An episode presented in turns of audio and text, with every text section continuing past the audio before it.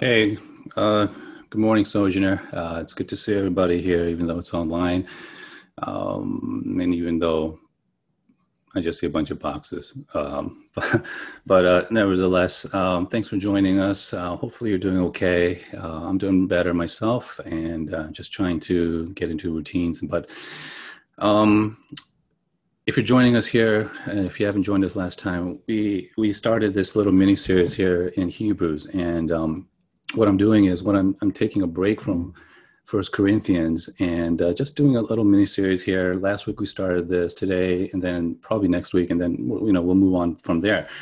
Um, and the reason that we're looking at this, uh, just briefly, is because I, I, really feel the need, not only just for myself, but also for for the church, um, the need, not not not to be passionate uh, about faith and, and God and, and all that, but uh, to persevere and this is a, a, perfect book. This whole book is really about perseverance. It's written to a church that, uh, or probably fairly new Christians, and they were tempted to kind of default back to what they knew um, rather than moving forward in their faith and to kind of backslide and to kind of um, you know let loose uh, the things that they were taught and the things that they said that they had believed. And so the author of hebrews is writing to that kind of people and he's, he's really encouraging them with a lot of teaching and a lot of a lot of truth. Uh, this is why you need to persevere.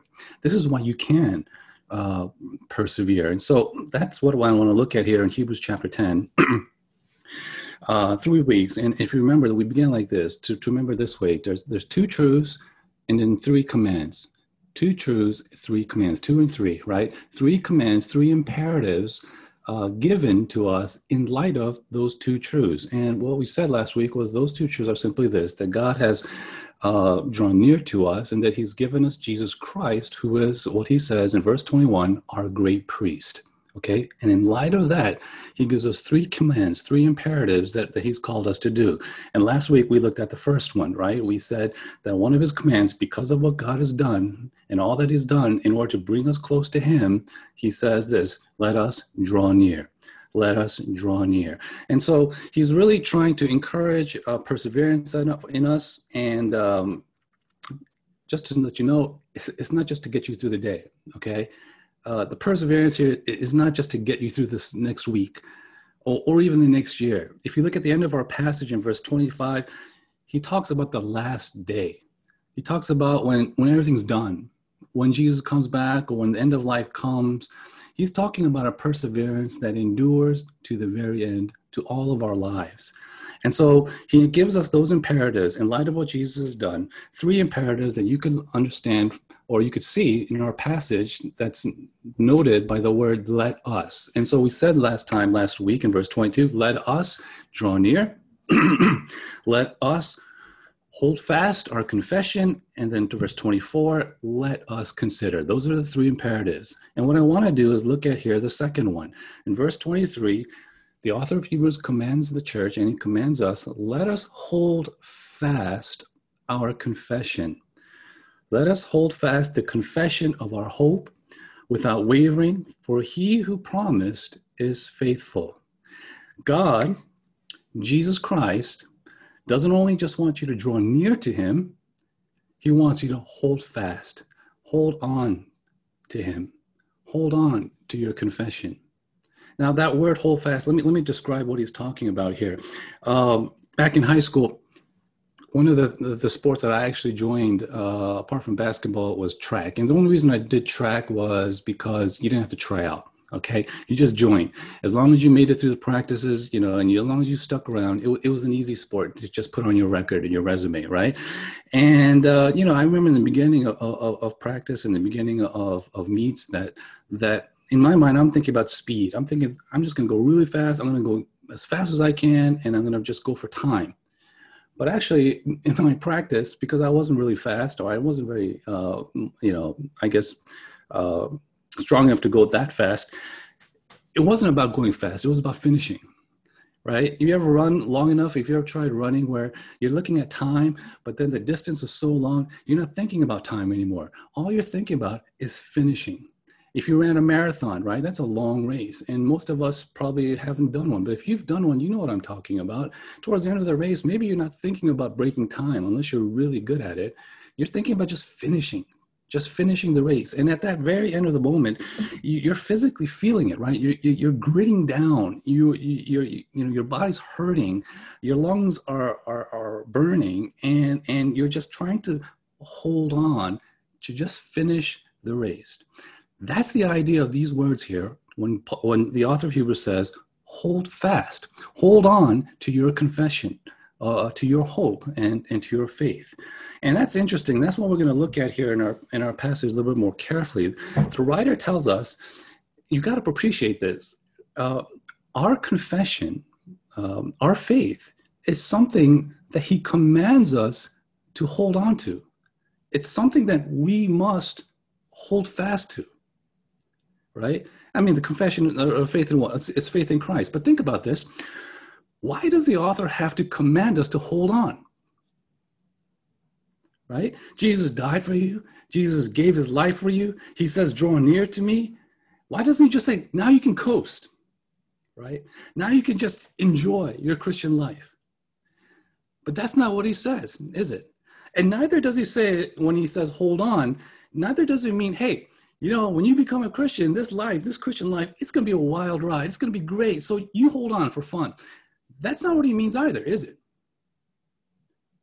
If he says we need to hold on to our confession, it's because the author of Hebrew knows that we live in a situation where we can't just coast, where, where we can't just take it easy where, where it's not a situation we live in where you could just sit back and lay back and, and, just relax. In other words, he's saying we need to remember to hold on to our faith, hold on to our confession, because we just can't take our confession of faith for granted.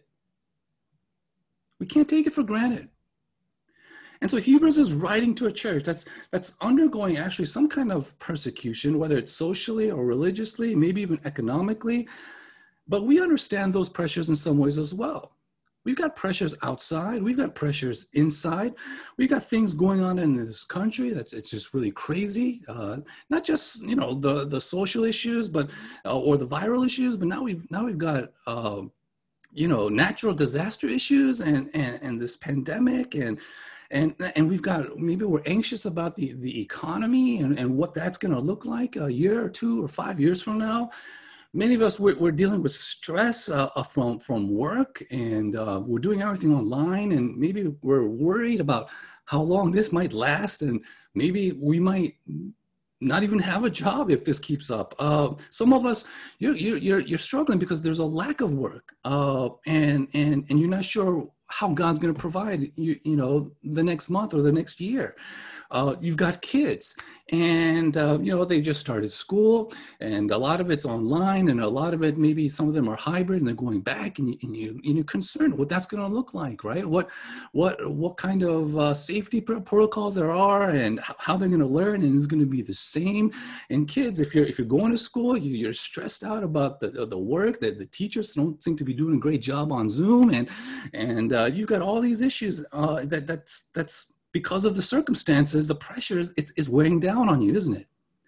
And on top of all that, you've got your normal struggles difficult marriages, difficult parenting, struggles in your relationship, stresses from work uh, or family. And we, we tend to slip, right? We, we, we, we forget our faith or we, we doubt our faith. And uh, the temptation is to kind of just uh, forget about all of that and just say, what do I need to do? How am I going to put this under control?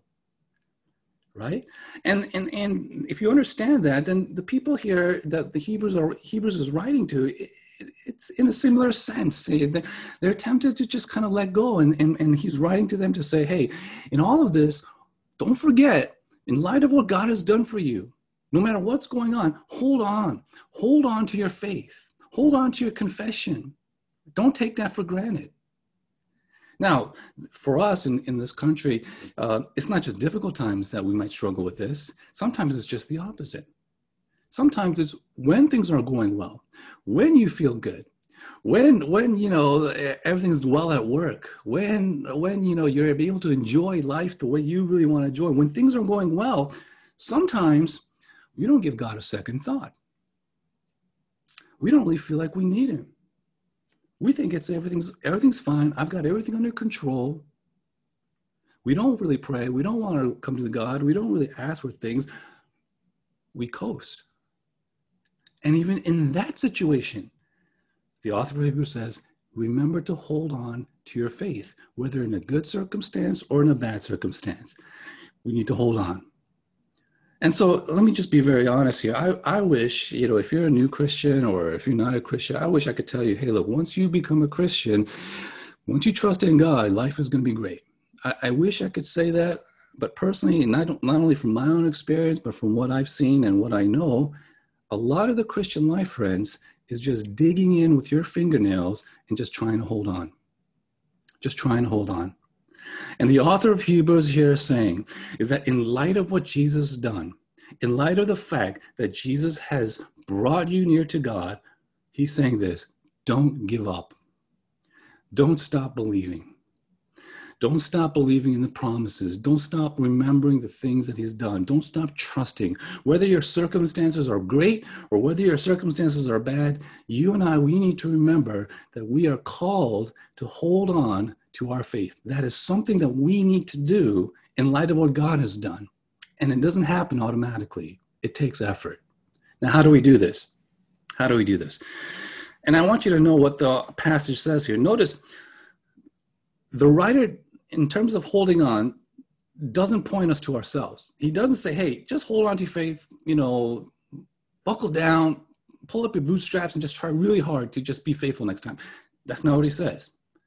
And he doesn't point us to the Christian community and all the resources that it may have. Hey, he says, you know what, you need to hold on. So, so look at your Christian friends, look at your, you know, Christian community group, or or even look at your pastor and and look to him to help you to hold on.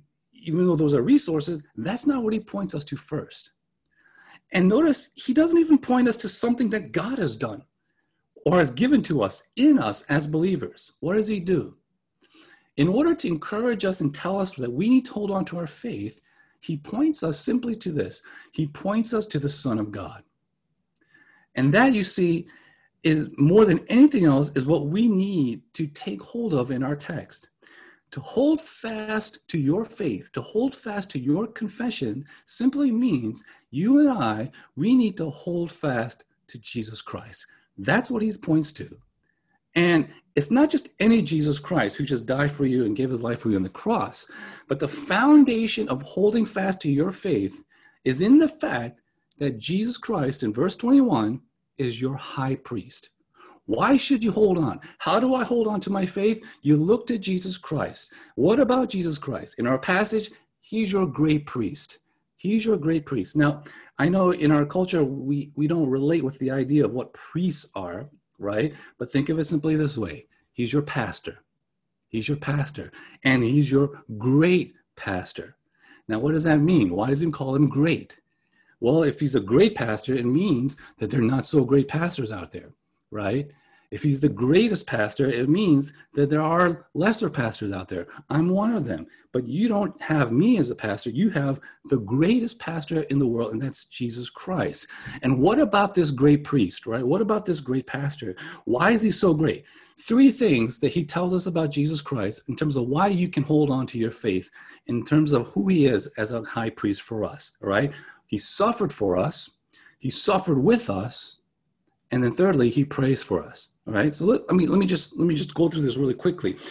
Verse 14 or uh, chapter uh, chapter 4 of Hebrews in verse 15, it says this Jesus our priest because he suffered with us. Uh, what that means is this verse 15 says this in chapter 4 we don't have a high priest who is unable to sympathize with our weakness but one who in every respect has been tempted as we are and yet without sin, right? One reason that you can trust in Jesus Christ, who is your priest, and that's the reason where you can hold on, is because you've got a Jesus who understands what you're going through, who relates with the feelings and the emotions and the situation that might be very difficult for you right now. He understands. He can empathize with your pain and with your struggles. Now, now, how do I know this? Because the author goes on to say, he says, one who has been tempted in all things like us. The phrase tempted in all things like us is meant to answer the question how can God be sympathetic with me? Right? How can this exalted divine Savior be sympathetic with me in my struggles that I go through day to day? How can it be that one who is so holy and so powerful can empathize with a poor, wretched sinner like me, sympathize with my weakness? sympathize with my, my weaknesses. How can God know our struggles with our sin and our stumbling? And Hebrew gives us the answer. He says, because he was tempted in all things like us. Okay, now follow me here. This doesn't mean that Jesus experienced every specific temptation that every particular believer in this world has ever experienced. But it means this that he suffered experienced life like us. And we can make many connections with, with the things that Jesus had to go through and the things that we can go through. But here, here's what we usually think. You know, uh, years ago, I had a sister who, who came to me and uh, she was in a relationship with uh, a boyfriend and she came into my office and she was in tears because she just found out her boyfriend was unfaithful right? Uh, apparently he he cheated on her. Okay, so she was in tears. Of course, she felt betrayed. Now, in my mind, you know, back then I was much less sensitive than I was. I was thinking, you're not married. right?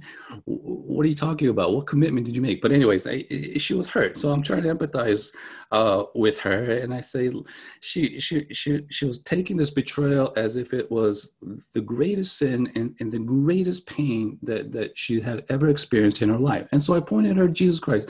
Look, you think your pain is great? Look at what Jesus did. And she kind of nodded her head, and she was kind of quiet, and then she left.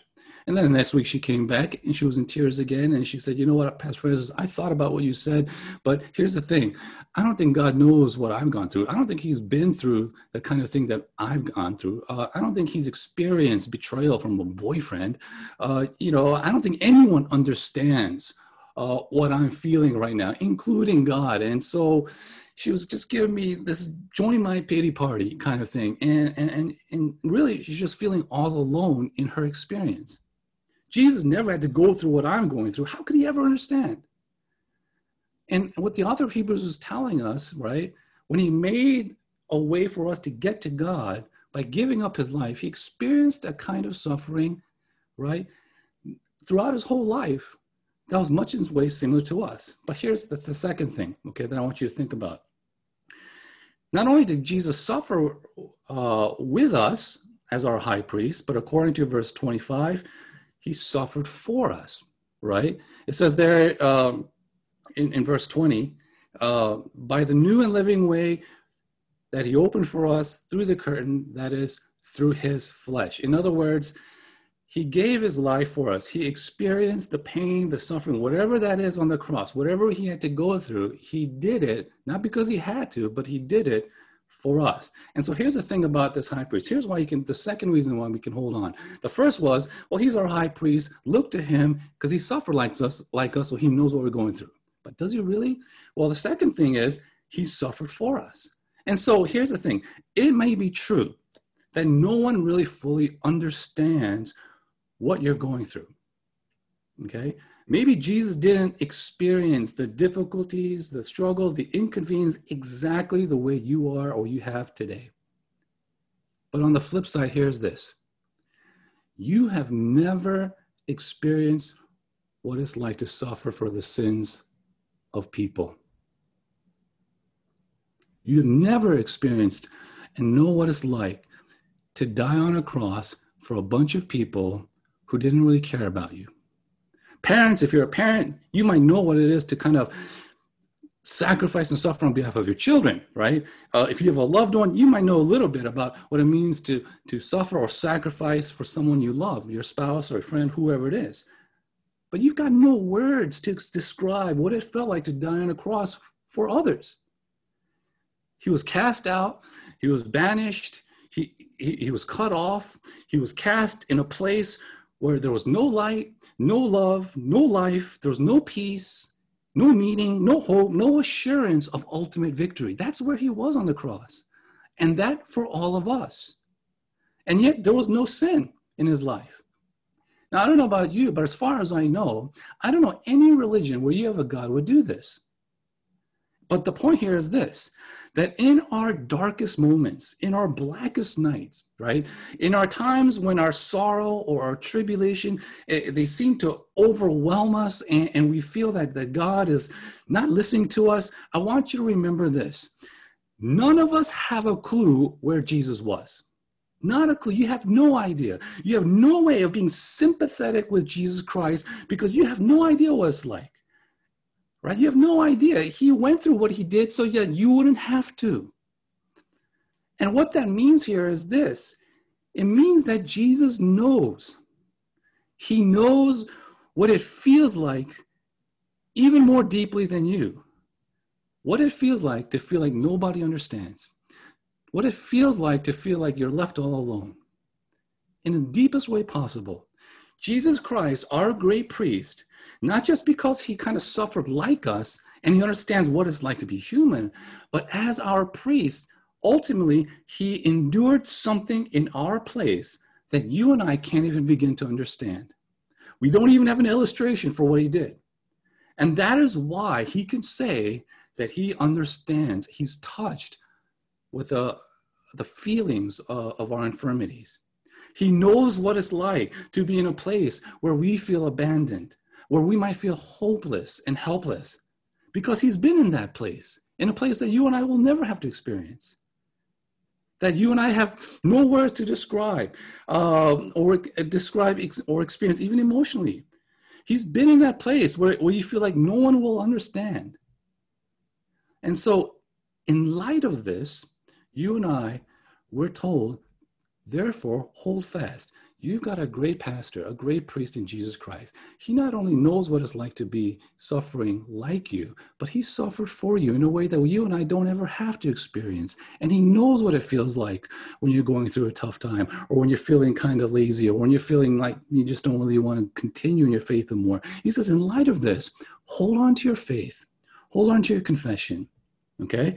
Now, the third and last thing here is this not only did Jesus uh, suffer with us on the cross, not only does Jesus suffer for us on the cross, but do you know what else is he doing right now? He's praying. He's praying. I mean, think about this. Jesus came, he suffered like us, he suffered for us, he died on the cross. Third day, he rose again from the dead. He goes to the Father in heaven. He sits on the throne, sits back on the throne in the right hand of God. What's he doing there today? What's he doing there today? And if I was him, I would be thinking, you know what? Look, I did all this for you. I went through all this for you. Now I'm on my throne. And after doing all this, I'm just going to sit back and I'm going to take a break. That's what I would have done. But that's not what Hebrews tells us Jesus does. In chapter 7, verse 25, as our priest, right, as our pastor, Jesus says that he always lives to intercede for those who come to God through him. It basically means this Jesus is now praying for you.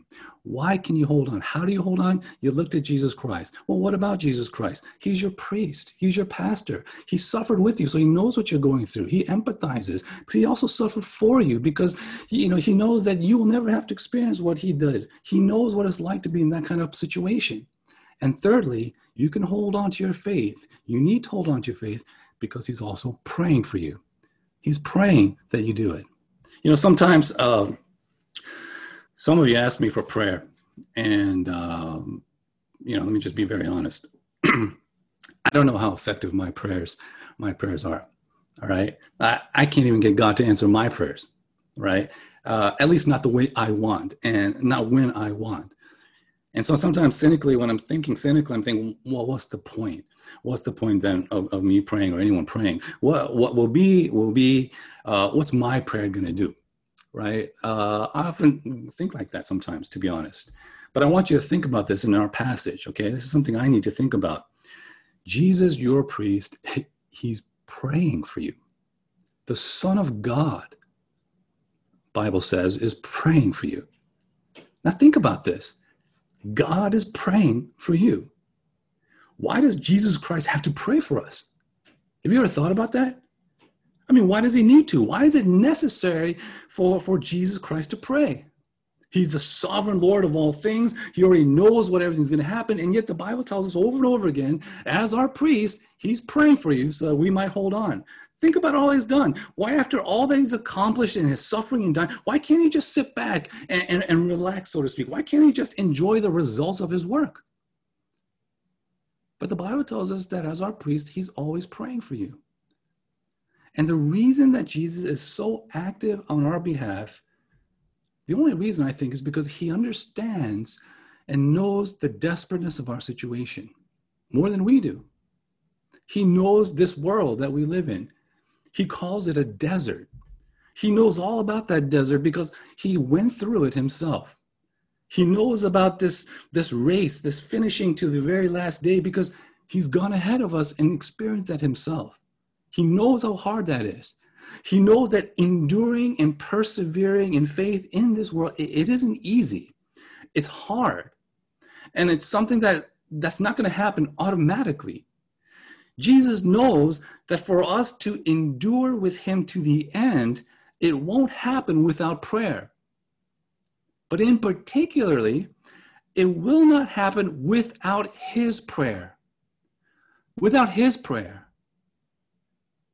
I mean, think about this. Have you ever had anyone pray for you? I, am going to be honest, it's nice. It's nice to have someone pray for you. When they say they're going to pray for you, at the very least, I don't know if they actually pray, but at least they've got you on their mind. That's kind of why I take it. But if you really pray for someone, to have someone to pray for, to have someone to pray for you, uh, it's encouraging. But sometimes in your most difficult struggles, you might feel like no one really understands, no one really is praying for you, no one's kind of asking how you're doing. I just want you to remember this, okay? It doesn't matter how complicated, how desperate, perhaps even hopeless you might feel your life has become. No matter how overwhelmed you might feel by your problems, right? Uh, in Jesus Christ, you can be sure He's praying for you. He's praying for you right now. And that through that prayer, He will provide you the resources to bring you relief or to enable you to carry on and to hold on your faith. You know, I was talking with Pastor James. I know he's been kind of leading the, the prayer meetings, and and um, you know, you know how it is. It, the attendance has dropped right? It, it's just kind of you know as as things got a little bit better outside, as people got more busier, you know, it just kind of like you know the attendance became a low. That's fine, right? The prayer meetings are are not a requirement, you know, they're for your benefit. And I can only hope that, okay, you don't want to join a group prayer meeting, so maybe you're doing it on your own, or maybe you're doing it at home, or, or whatever it is. I hope you are praying. But I know one thing I, I, I know I don't pray enough for whatever reason. Okay. But here's the thing if, if, if you're struggling in prayer, I want you to remember one thing before you say, okay, I'm going to pray more. The most important thing that you and I need to learn about prayer here in our passage is this. First and foremost, prayer is not something we do. Prayer is not something we do first, but prayer is something Jesus does for us. This is the first thing we need to remember. It's not something we do, but we're taught here in our passage, it's what Jesus is doing for us. So hold on to your faith, draw near to him, and hold on to your confession. You have a great priest, a great pastor who suffered like you, who knows what it feels to be in that situation even more than you do, who suffered for you, and now he is praying for you we all go through moments of struggle, uh, something that's very hard, something that's very difficult. And, and, and let's be honest, sometimes because of that, we go through moments of unfaithfulness. Uh, we go through periods of, of, of just being spiritually cold, maybe years, years of, of just being far away from God or just being unfaithful. Okay? But I think God knows this. And, and he knows this all too well about us. And the question you might be asking at this point is, well, why should I then keep up? Why should I hold on? Why should I stop believing? Uh, why should I continue to trust in Him? Uh, and here's where I want to leave you with. This, this is really encouraging for me, and that is the end of verse 23. He tells us to hold on to our confession. Why? Because he who promised is faithful. He who promised is faithful. The one who made the promise to you, he's faithful. And I think what the author of Hebrews is trying to say is this that when you find yourself in those moments, right, those moments of struggle, those, those moments of doubt, those moments of cynicism, uh, those moments of unfaithfulness, try not to focus on yourself. Don't turn inward into yourself to see how faithful you are or not. Rather, turn out of yourself. Turn your gaze to this person who the author of Hebrews calls your great priest, your greater pastor, and know that the one who made the promise to you, he is faithful. He suffered with you, he suffered for you, he's continuing to pray for you, and his prayers will always be answered in one way or another. And so, if you can't trust your own faithfulness, trust in his. Hold on to your confession as you hold on to this Jesus Christ, who is always faithful to you and promises that he will always answer the prayers in his timing, his way.